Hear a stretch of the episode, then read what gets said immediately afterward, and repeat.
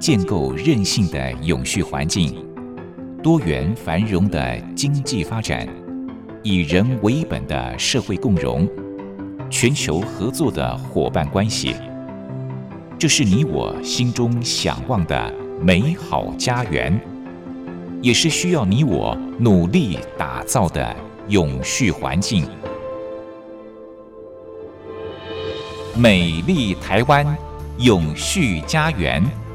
本节目由教育广播电台与台湾永续能源研究基金会共同制播。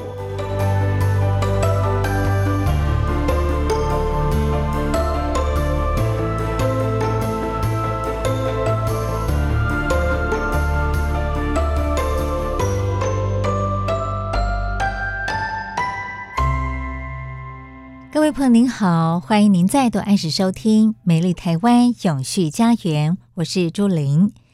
在上礼拜节目当中，我们谈到了航空业跟海运业是碳排放非常高的运输业。为了因应二零五零净零排放的目标，所以航空业跟海运业现在也积极的想方设法，能够减少碳排放。上礼拜节目当中，我们邀请到了好一段时间没有和大家见面的台湾永续能源研究基金会的简尤新董事长，和大家一起来关心这个议题。那么，因为时间的关系，董事长先跟大家谈的是海运业，待会儿在节目当中也会谈到航空业。我们一小段音乐过后，就请董事长继续来跟大家谈论航空业跟海运业如何减少碳排放。董事长好。呃，主持人你好，各位听众大家好。董事长在上礼拜跟大家谈到了航空航运是这个高碳排的运输业哦。那么董事长也跟大家谈到了为什么它会产生这么多的碳，还有世界各国现在要如何来采取一些方法减碳，因应这个二零五零净零排放的到来。上周时间关系，所以董事长是将重点先放在海运业者他们如何积极的节能减碳的做法，而且也介绍了万海航运跟阳明海运他们的一个节能减碳的方法。那今天董事长要继续跟大家分享，呃，航运跟航空未来要如何做到减少碳排放。我们先从海运开始谈起喽。好。呃，上礼拜我们就谈到，就是说望海做了不少这些节能减碳工作，啊，成绩都非常的卓著。对，那阳明海运也做了很多啊，他们造新船哈，然后他整个办公室管理一直到海上这些管理，他用 AI 用这个嗯现在的。啊，ICT 系统它降低很多的碳排放，降低大量纸张使用等等啊，都做了非常的多。那长隆海运也是，长隆海运的话，呃，因为这三个航空公司都有一个优势在哪里？这个优势其实不是每个国家都有。这个海运业这个生意其实讲起来叫大起大落，海运业永远不是一个呃稳定恒长的生意。好是好的不得了，坏是坏的不得了。为什么？因为开始的时候大家觉得这个海运没有什么好投资，就没有投资。那等到经济起来的时候，没有船了，嗯，呃，他就船价就开始上升，哦，就开始涨价，运费涨价，运费一涨价，船老公老老公司就哎，这涨价，他开始造船啊，哦，这这这个船船这运费就越来越高哈，大家开始造船。可是可是你要晓得。这个造船不是今天唱明天就出来的，是、嗯、造船时间拉的很长的，所以等到你一造好的时候，哇，一大堆新船出来，突然这个价钱一下来 就没有货可以载，就又跌到个谷底啊！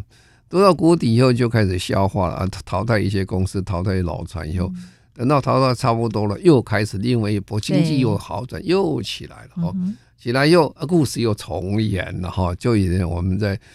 中学练那个 sine curve 要忽高忽低，但是有次序讲好，所以能干的老板哦，所谓船王哈，像这个张荣发总裁，他就他看得很准啊，他就是在谷底的时候造船啊，大家都不想造船，卖船不要造船，他去造船了。等到他造差不多的时候，哇，那个价钱已经上来了哈，因为这都有一段时间，然后他就发了一笔财了，然后等到发一笔财以后。呃，他就又保守了，因为船又船价又开始运输运费开始下跌，就这样一就几年一个循环，就那上次大循环，各位记得吗？上次是所谓 COVID-19 啊，可是 COVID-19 开始，大家哇都觉得航运公司没什么前途。可是过不久发现说哇，需要大量的这些运海上运输，结果台湾这些航航航运公司大发奇财啊！我记得好像长荣海运是发了四十个月的年终奖金，嗯，对我有印象，你有印象啊？所以，但是也就是那个时候，三航空公司、航航运公司都存了很多现金在手上，嗯、所以他们开始造船，就是造船，因为他要应付下一次啊，造了船就不能造老船了啦，因为刚才讲老船没有办法应付现在的这个碳排放这个标准，所以好好就在这里。所以刚才讲啊，阳明也造了新船了哈。这这个海万海造新船，当然这个呃、欸、长隆规模大嘛，所以它造的人就比较多哈。那长隆它的船已经本来好做，长隆大部分各位看长隆照片了，它船都新船比较多了，它本来的航空的飞机新飞机也比较多，它一直保持比较好的状况，那叫呃投资大，但是成本运营成本比较低，好船嘛，这个好飞机都是这样。那长荣它是有八百多呃两百多艘的船队中，有八船都是十年内的新船啊。那它保持新船，当然的效率越高，碳排放少。但是它还继续在造新船哈。那它现在造的新船，它刚才讲，它不是因为这段时间大发奇财嘛，所以它砸下一千三百多亿，一口气买了二十艘、二十四艘新船。哦，这造一万六千个货柜等的新新船，是甲醇的双燃料船。甲醇就是我们所谓的工业用酒精了、嗯、啊。这样的话，呃，它就可以大幅降低它二氧化碳的排放哈。那现在哈，我们根据这个 D DNV 啊，这个第三方验证的机构看来讲，这个他们大家都一孔认为啊。甲醇来取代燃油是最好的方法哦。那么现在全球有甲醇的船，也不是工人，就是工业用酒精了哈，在建造，这个订单都已经形成。呃，这个新船里面，呃，有六十八艘是货柜船，所以货柜船以后越来越干净，二氧化碳排放越来越少。就是那为什么用甲醇呢？甲醇的好处，甲醇跟那个液化天然气不一样的地方。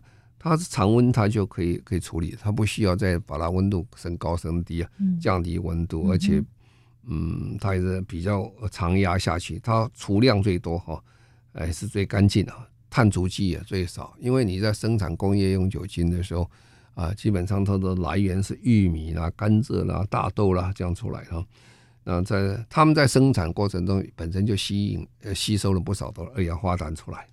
所以大家这样很棒，就可以计算。当然，这也产生一个问题了：玉米啦、甘蔗啦、大豆啦，哈，这个对粮食，哎，这个对很多的这些粮食的埃及这些环境的保护者来讲，或者是社会工作者讲，哎，这个与民争争食啦，争死。所以这个东西将来量继续扩大的时候，怎么样做一个很好的一个这个搭配啊？你才不会说产生粮食危机的时候，因为这些都拿去给船吃了，给飞机吃了，不是给人吃了，会产生这个问题出来啊。但是因为甲醇它排放实在是很低，效能又很好啊，啊燃点低，很安全，很安全，所以呃它用量是稍微比较高一点，但是现在科技不断进步，进步以后用量稍微慢慢已经下来了。那刚才讲过，呃，它可以降低我们造船的成本嘛，因为它不需要做很多的，像你做 LNG 啊，做液化天然气的时候，它比较难做啊，这个比较好做一点。好，那现在在做这种船呢，开始做的时候是，呃，它都叫沙双燃料的引擎，双燃料意思就是说。呃，你要有这个可以放甲醇的，也可以放原来的传统的这些燃油。嗯，的原因就是说，因为这个怕我们现在的甲醇数不够啊不足哈。那一方面这是等过渡期了，两个一起来做，就有点像是油电混合车的概念。对对对对对对，那就是看着就等到有一天，呃，你甲醇很够，就问题比较解决问题。因为刚才讲甲醇都什么都很好啊，甲醇将来也是会产生。跟人船争死的问题啊，这些问题也都要很好的解决。就是，不过现在已经有开始哦，全世界最大的航运公司马士基啊，啊，他们是有做了第一艘全部用甲醇来跑的，这也是做试验过程当中，现在开始做这一件事情啊。那讲到这里，就是回过来了，又回到问题来了，就是说，哎。那这些人，第一个，你哪里有那么多甲醇啊？你必须要一个产业的支持它啊，否则很难困难。那这种产业在台湾生生形成是非常困难的。为什么？台湾玉米都是进口的啊，台湾的小麦也是进口的，所以我们本身没有，我不可能从国外进口玉米回来这边去做甲醇，这个是很浪费的，而且这个呃非常的。呃，不合经济原则的。我觉得那个国家，我就把直接转变就可以，不要跑回来再转变。所以台湾做起来是比较累一点哦，这是第一点。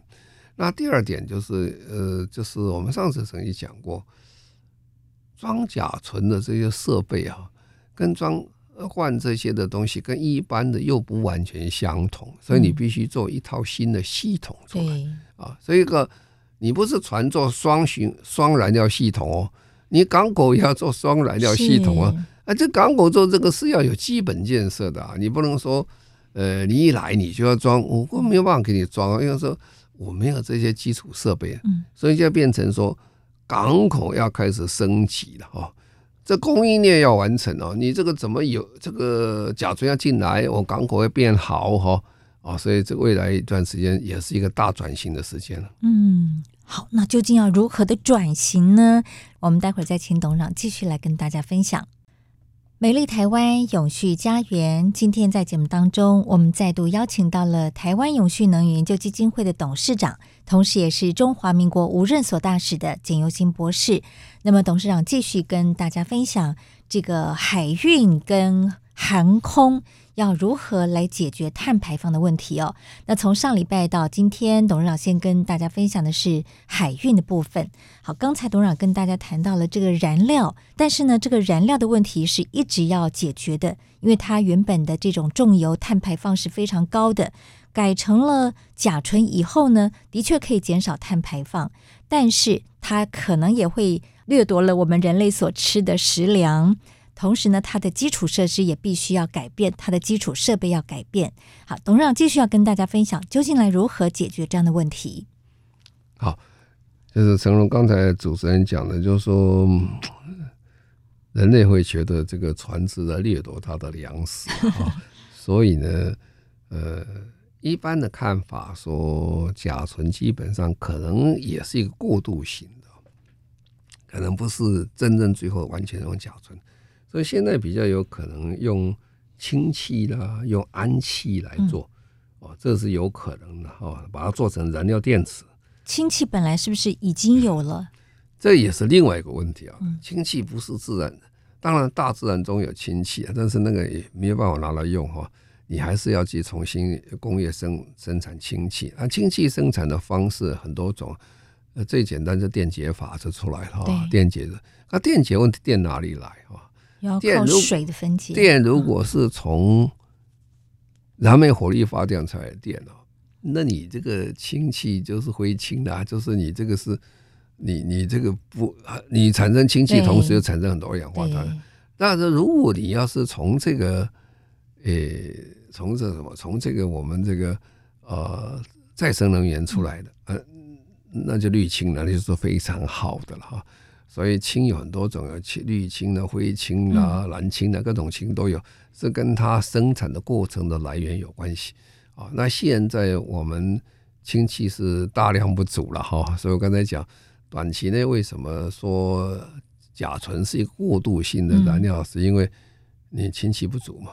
其实甲醇也不足了，但是甲醇现在生产比较容易，可以立刻呃取代这个现在很多化石燃料，但是还是不足哈。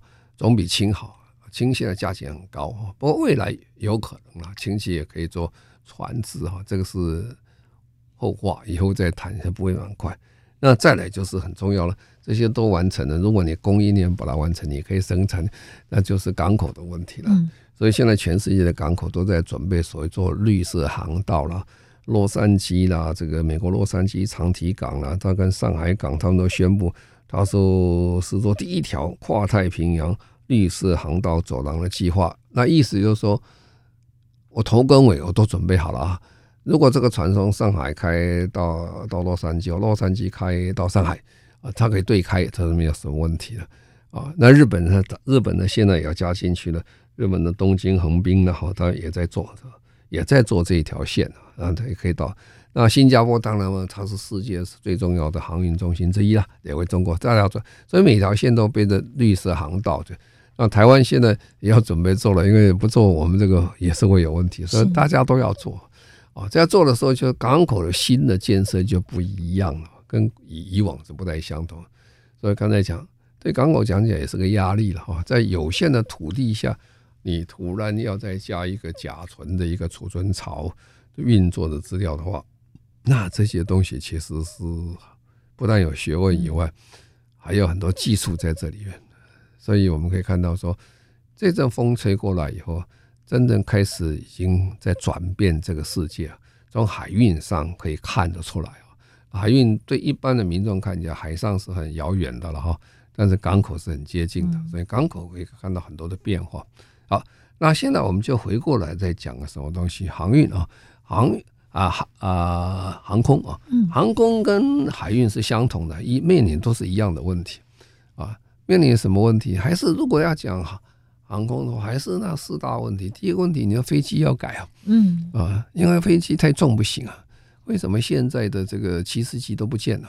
其实七四七是很好的飞机啊，但是七四七太庞大了，是不是？呃，太重啊，它的设计什么像早期的设计材料的关系又太重，而且要减重也也不是那么容易，所以七四七是非常耗油的飞机啊。现在仅存这些飞机。就要算一算，我拍着七四七，我耗这么多油哈，那这个划不划算啊？如果像前一阵子啊，那个是很缺飞机做货过货机的时候，那七十七再耗油都没关系，它赚很多嘛。那个船这个飞机的运费很高啊，这个。但是如果这个油的价钱又下来，呃，油的这个货货品的价钱运输价钱下来的时候，就不太划算呢。你去做这个，在这个七四七做哈。这飞机怎么减重啊？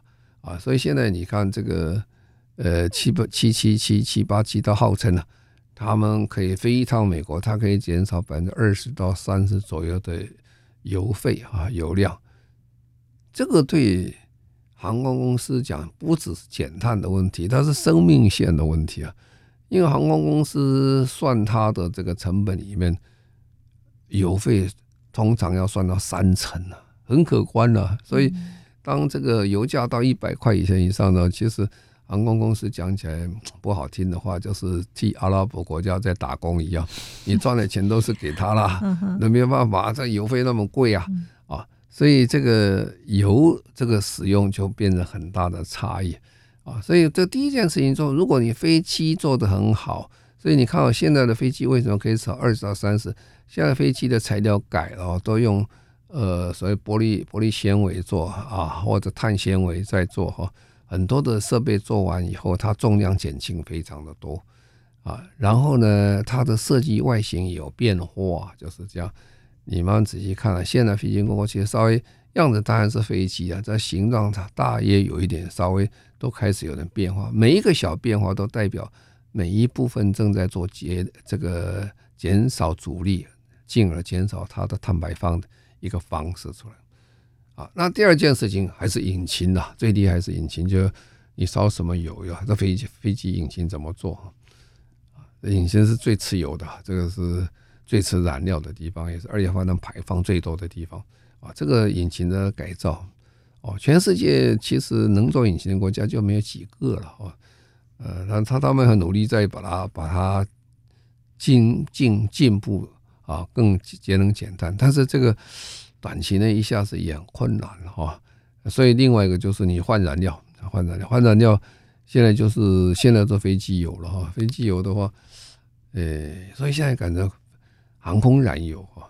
那航空燃油的意思就是说，这个燃油二氧化碳排放非常少哦，那你烧多一点没关系，那这二氧化碳排放很少。那最简单的方法来的还是从哪里来的？还是从生质燃油来的。那生质燃油哪里来？生质燃油，如果你要拿这个大豆、玉米啊这些做东西，那个阻力很大的啊，那很可惜啊，这人吃光了不行啊，这跟人在抢食物嘛。但是有些食物是可以拿来的哈。什么地方呢？非常有趣哈。有趣在哪里？就是说这个这个这个油啊。有一种油啊，其实量还不少，很多很多，而且大家都不要啊。啊，你说什么油？啊，地沟油。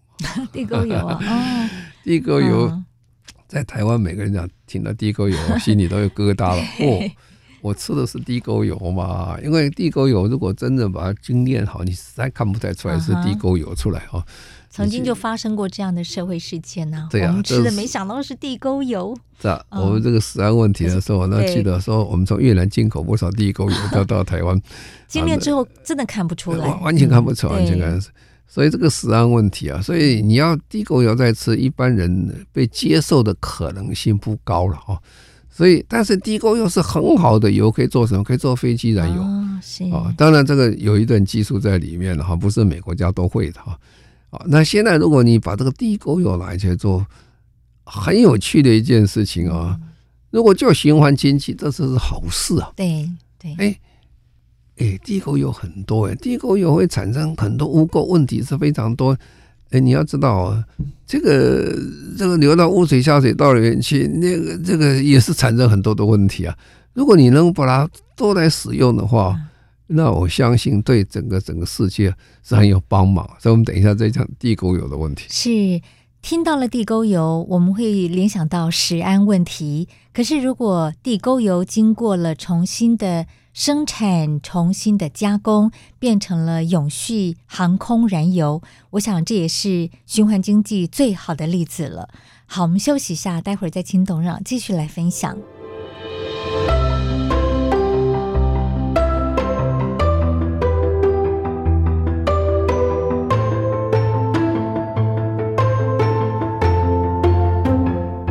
环境永续，企业永续，能源永续。您现在收听的节目是教育广播电台与台湾永续能源研究基金会共同制播的《美丽台湾永续家园》。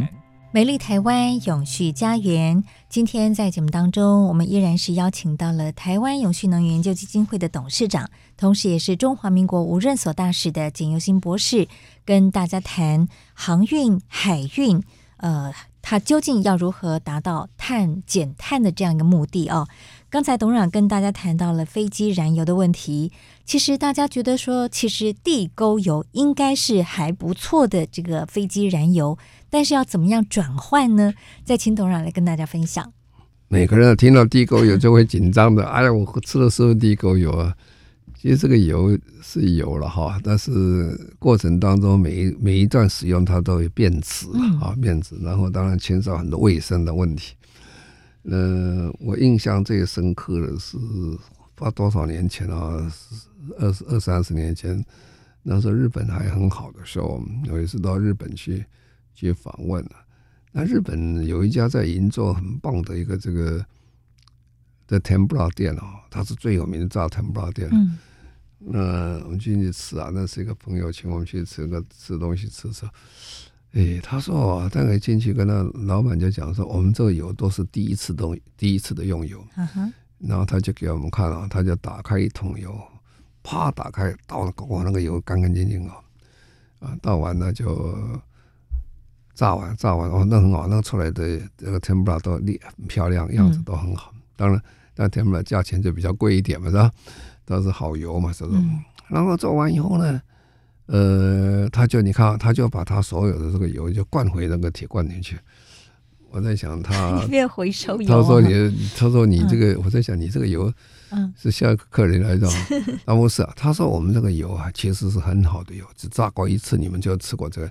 但是因为他这个店的名声很好，他不要让人家有误解，说他在用回回锅油哦，所以他就去卖给那个二级的这个餐厅哈，二级的餐厅这油还是很好游啊，只光用一个次而已是吧？那那二级餐厅也用的很愉快，用的很那就他们还有便宜的油啊，哦，这就是要降低成本的意思。然后二级油用用用段时间，它也有以后开始有人变，他就卖给那些有点像夜市的，嗯、所以所以所以你就会慢慢发现一件事情，哎，嗯，再有个是有一个食这个食食物链在这里面哈。嗯哎，从高级的高阶下手，那那为什么你会到有时候地方会卖比较便宜的东西？因为他用的原料是不太相同。他就跟我讲这个故事，倒是日本有这样啊。那其实这讲起来，那那最后的这个菜市场油到哪里去了？菜市场他又也不能再用了，是吧？啊，这就所谓我们这个地沟油不用很可惜了，所以呢就把它收起来卖了。嗯，啊，收起来。那因为每个国家对地沟油的处理是是不相同哈。因为台湾对这个防得很紧，因为我们发生死案问题，大家都很紧张啊。但是这个如果你把它收起来的话，就是很好做飞机燃油，我们叫做永续飞机燃油啊，航空燃油。但是现在是很很热门的东西啊。但是这个困难在哪里呢？我这个困难是收集很困难。我们讲循环经济。循环经济，很多人讲啊，很很简单，你就把拿来，我重新把它铸造，重新做一次，我就回收再利用。你做后面的技术，其实有时候是很难，是不错，但是还不是最困难的。最困难是怎么收那些东西？啊，就讲我们讲很简单一个道理。我想你还记得外星宝宝吗？哈，嗯，外星宝宝就是解决问题、收集的问题啊，因为啊，宝特瓶是可以回收，是不错的哦。但是保特瓶一个你去做，当然可以可以回收，但是那个量不够，工工厂没有办法维持它的生存，它必须要非常非常大量的保特瓶。嗯。可是你不要忘记哦，当那个保特瓶，我这个从汽水公司或这个碳酸水公司卖出去的时候，呃，以百万百万罐汽百万桶这个这个罐罐的这个保特瓶出去的时候。他是花了很多钱、人力、物力，才去把它分销出去，是？当你要把它回收回来，你是不是也要花更多的钱去回收这个东西？是？可是哪哪有这种生意去收回收这个做这个生意呢？那个是不赚钱的生意。所以那个时候就外星宝宝就做了一件什么事情，就是说发动全民教育，大家一起来帮忙，因为那个数量太大，价钱太高，收集很困难。所以你要把它收回来，收回来以后再把它送到这些公司去做回收。那这里面就有一个所谓政府的贴补的问题，其实不是政府贴补，是汽水公司或这个呃碳酸饮料公司他们在做的时候，他们有等于有押金呀押进去做一个基金，基金来做回收，他有钱在里面，否则运运转不起来。那油也是一样啊，啊，这么多油更复杂喽。这个油不像我们那个罐罐一瓶一瓶还可以这样的，有各种有各种状况都有啊。这回收的系统很不容易建立啊，所以现在能够建立这样好的这样好的回收系统是很困难的。尤其在建设的过程当中，你又碰到民众的会有的反弹，嗯，他在想，哎，哎，你这个是不是拿去又给我又来吃了是吧？这个问题就会产生这个问题啊。所以讲起来，地沟油要做，呃，它要做。基本上它还是有它很多的一些困难度啊，但现在已经开始了，开始做这工作。那么现在最大的一个地沟油出口国是中国，啊是非常大，因为中国现在不准不准做地沟油的回收的啊，因为它也是也是食安问题啊，都不晓得你这个油是真的是拿去给工业用还是给为人吃的，是搞不清楚啊。不过现在这个这个行业已经开始了。董事长，那我有个疑问，就是这个地沟油回收之后，嗯、除了可以做成飞机燃油以外，通常它还会有些什么出路吗？可以做什么吗？所谓的出路都要看了你的价值了。嗯，航空燃油价值高，嗯，它当然往航空燃油跑。是，呃，你卖给飞机公司油，当然卖给比较普通糕饼店的要贵很多吧？这个航空燃油贵啊，所以这根据。根据它的这个经经济的价值讲，当然会往高档地方跑哈。所以其实我是觉得不太担心它跑到人去，但是还是要很好管理啊，管理不好会出事情。对对啊，所有天下事都是管理的问题了啊。所以这个这是放上去啊。那现在是呃开始才开始，量很小。量很小，对呀、啊，飞机燃油量很大耶。哎，这飞机飞机每天飞那么飞了，这造那么多油，要收集多少的这个地沟油才有办法提供给飞机做燃油？对，这个是从荷兰人很早就开始了。荷兰人在在二零一一年左右，他们就有开始做飞机啊，在做这个试验，做什么？就就永续航空燃油。他开始也是加一 percent，百分之一开始加，啊，加一 percent，一点五 percent 这样加哈。到二零三零年的时候，他们的目标大概可以加到百分之十左右。这是荷兰的 Schiphol 机场哦。那荷兰的这个这个机场，它在加，但你不要看一 percent 不多，其实也不算小。如果你这样慢慢累积上去的话，它二氧化碳排放，呃，可以可以减少不少。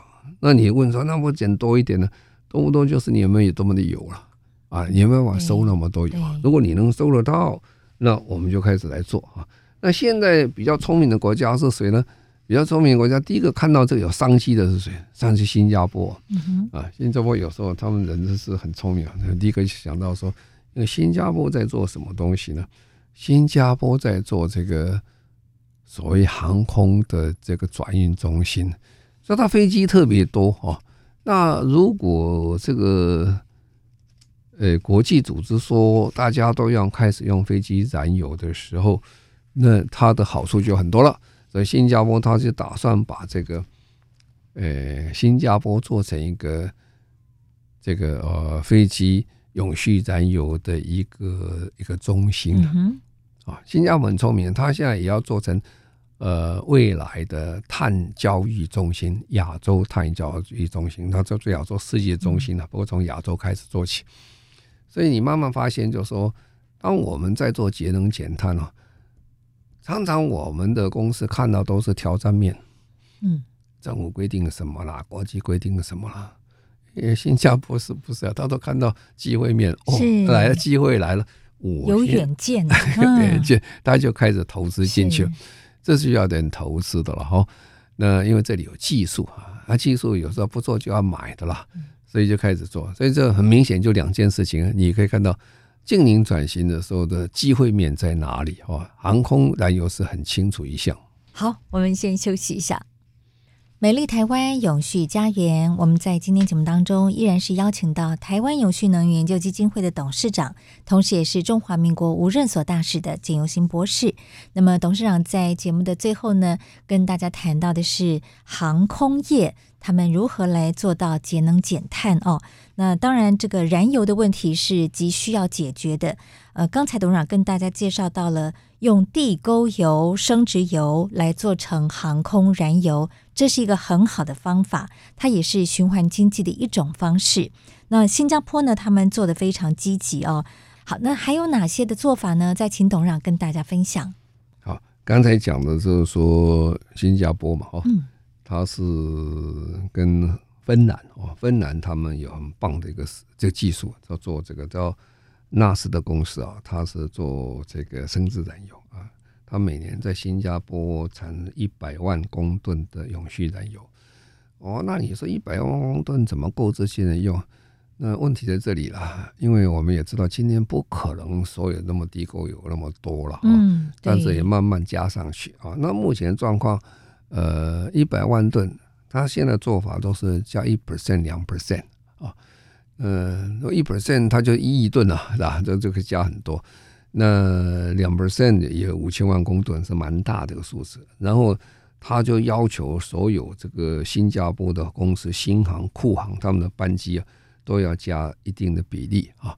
那这个国际的民这个民航民呃这个协会啊，他已经讲得很清楚，他希望二零二四、二零二五年哦，要加两 percent 的航空燃油。你这个两 percent 的，你不要说也是蛮大的哦。这个对所有公司讲起来压力都是蛮多的哈。那日本也开始实行啊。日本没有这个呃新加坡那么大的一个计划，不过日本他们也打算呃在日本生产，或者在从新加坡或者芬呃芬兰进口，然后在日本再加工，再做这些呃永续航空燃油。因为如果这个所有人要遵循这个。呃，政治协定就要那样做啊。好，那现在我们再回过来讲，你说汽飞机也改好的，这个燃油也改好了，嗯、那跟船一样，它管里面也要改改改好了。那很多的这个管里面有很很有趣的事情，比如说华航，华航现在在讲在台湾做这个方面是呃是非常努力的。前一阵子他才从这个呃新加坡飞回来，说他加了他这个航空的燃油啊。加航空燃油，他们在试运转的航空燃油。其实他们航空燃油，他们从新飞新飞机出厂的时候来的时候都可以用航空燃油在使用，都没有问题。他也在试运转做永续的这个示范航班啊。那么他们最近还得奖了，这航空这个中华航空在天河联盟，他们全世界现在几个大联盟，一个天河联盟，一个星空联盟哈。这个联盟里面，他们联盟内的比赛啊。呃，他得到几个特别奖，一个是最佳机上用品的供应链奖啊，最佳创新的应用的创新奖，两两个特别的殊殊荣在这里哈。它这个是有二十家、二十二家航空公司一起在办的这个奖。那这里面很有趣的几件事情啊，呃，它它这个要减碳了，什么都要减了。各位想减呢？另外，我们常常讲转型，转型不是只有。燃料转型啊，能源转型啊，生产转型啊，那是还有生活要转型。生活要转型呢，就说好了，那你吃东西也要也要转型。吃东西好，我吃什么东西最减碳了？吃素食最简单啊。对，我不吃肉嘛，是吧？是。跟你讲，肉啊肉肉肉肉的生产肉跟那个牛羊啊，它们产生的甲烷气之大啊，这个实在实在很受不了。所以这么少吃牛羊肉的话，可以减少很多。所以他们就很有趣了。这个他们在这个呃这个飞机上供餐的时候，他供了一个这米其林的阳阳明春天的空中旅人纯素纯素纯净的素食餐。就蔬食餐就对了，哎，但他取的名字好美哦，呃，那好长一串哦。哦，这个菜有什么叫做红烧植物肉，红烧植物肉姜饭，植物肉。姜黄饭啊，然后什么三杯杏鲍菇左青香桂圆饭 哦，听起来都很好听的哈。我听说他公布出来的话，他他也可以，你可以先预约嘛哈，比一般的这个。预约餐十倍以上人进去啊，所以一方面显示说，哎，台湾人其实台湾在全世界讲吃素人比例是非常之高的，这很高。那很多也是因为宗教信仰的关系。对，这个素食很有意思，一个是宗教信仰，一个是健康问题啊，一个是爱护地球问题啊。是它的原因很多很很多，但是宗教人比例比例非常之高了啊，所以这个。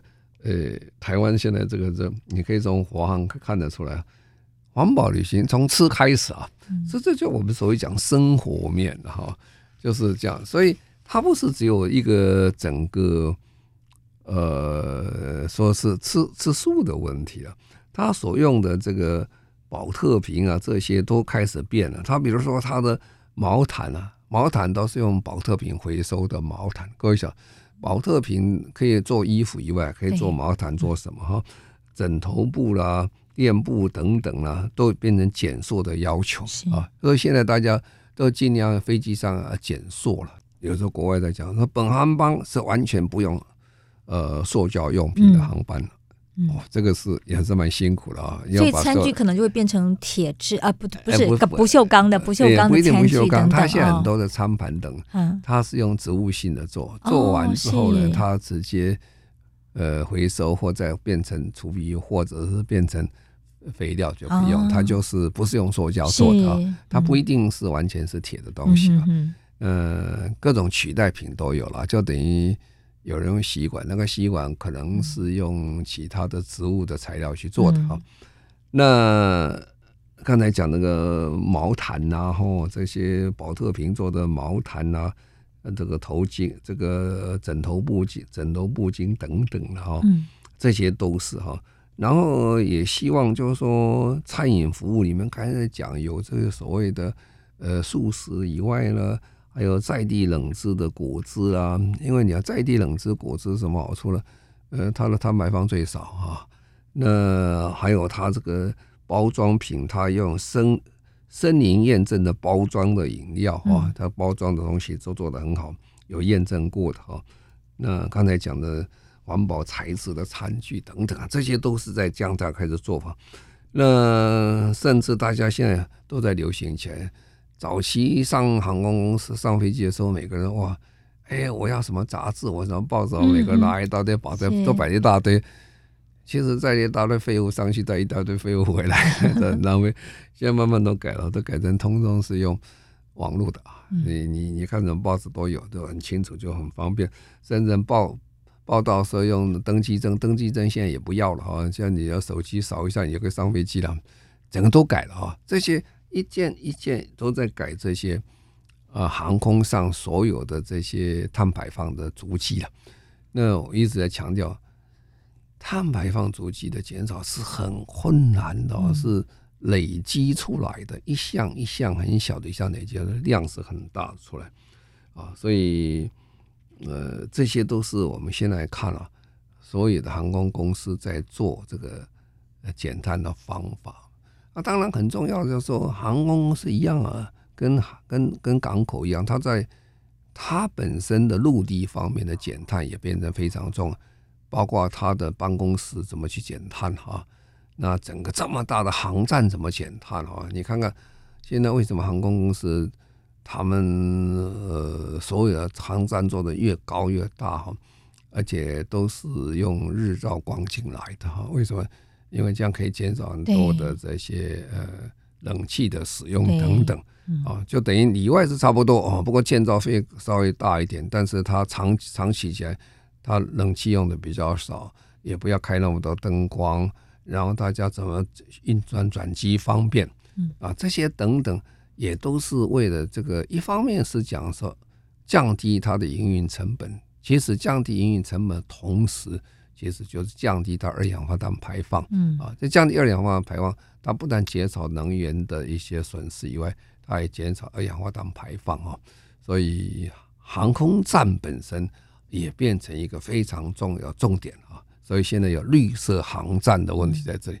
所以刚才一讲，它从飞机用油、飞机的制造、飞机设计、飞机上各种的一些运转等等，到航站重新再设计，这就是未来永续航空最重要的一个方向工作。是，不单是永续航空，还有永续海运哈。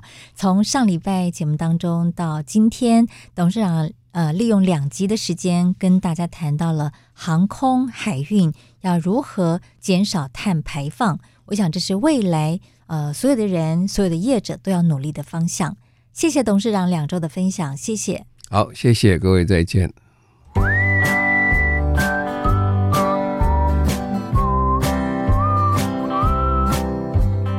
永续不是远在天边的口号，而是日常生活的实践。Go Green，在生活中做一点小改变，就能拥抱更美好的世界。请听绿色生活提案。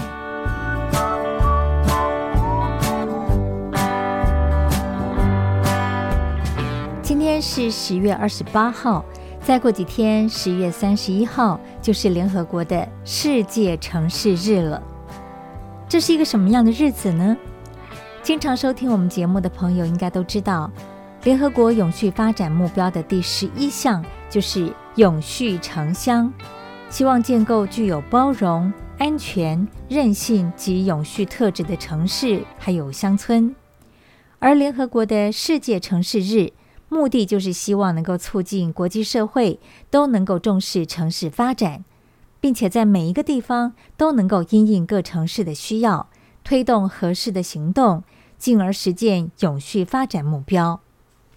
联合国每一个国际节日都有一个主题，那么今年二零二三年世界城市日的主题就是为永续城市的未来募资。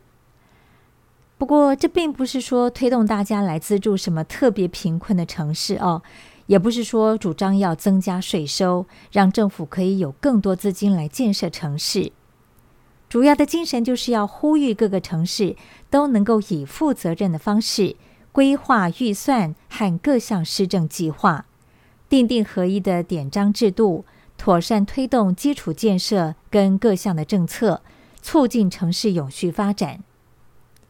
听到这里，可能有的朋友会觉得，哦，那应该就是公务人员的事情吧？或者是说，我也不是立法委员或者是议员，怎么可以过问政府的施政作为跟预算呢？其实，传统的代议政治，或者是参与公民团体，透过集体力量反映民意之外，现在还有更多元的关心城市、参与公共政策的方法，而且不限于拥有投票的成年公民，即使是还在学校里面读书的中小学生，通通都可以表达自己的想法哦。像是由国家发展委员会所架设的公共政策网络参与平台，就是一个鼓励素人参政的网络空间。除了可以发表对政府提出施政或者是法规草案的看法之外，也可以自行的提案，争取其他民众附议，累积一定的认同跟支持声音之后，再由相关主管单位进一步研议具体执行的可行性跟后续方法。举例来说，前些日子因为鸡蛋的产销问题，就引发了民众对于食品安全的疑虑，就有人提案。希望强化营养午餐的把关机制，而时间再往前推进，也有人看到了很多幼儿园托婴中心出现了虐童案件，要求强化托育机构的管理，促使教育部跟卫福部必须要提出相应的管理手段，以维护幼童权益，让家长安心。而除了提案之外，还可以透过参与式预算。来实际参与决策过程，促进预算编列跟执行更公开透明。参与式预算其实不是新观念，早从上一世纪一九八九年的巴西开始，到现在全球已经有超过一千五百个城市推动实施。我国的各个城市甚至乡村也都开放民众参与部分的计划的预算分配跟讨论。为了扩大参与，还有一些地方城市局处会主动出题，提出像是河川保育、公园开发、特定族群照顾或权益维护等计划，开放民众或者是校园学生组队提案，透过公开征求跟对话，鼓励大家一起来参与决策，决定自己居住城市的未来样貌。当然，不管是透过网络平台提案，或者是透过实体会议和工作坊参与预算讨论，不管是执行的公务机关，或者是实际参与的民众，绝对都要付出很多时间成本。要能够凝聚所有人不同的看法，也不是一件简单的目标。但是透过这样的过程，确实是可以带动所有人更关心自己所生活的城市跟区域。进而更愿意爱护得来不易的共识成果。批评政府很容易，可是光抱怨是没有办法改善生活环境的。在世界城市日的前夕，我们鼓励大家一起更主动参与，从实际提案或者是参与复议开始，以积极的态度和行动，共同关心自己所居住城市的大小事。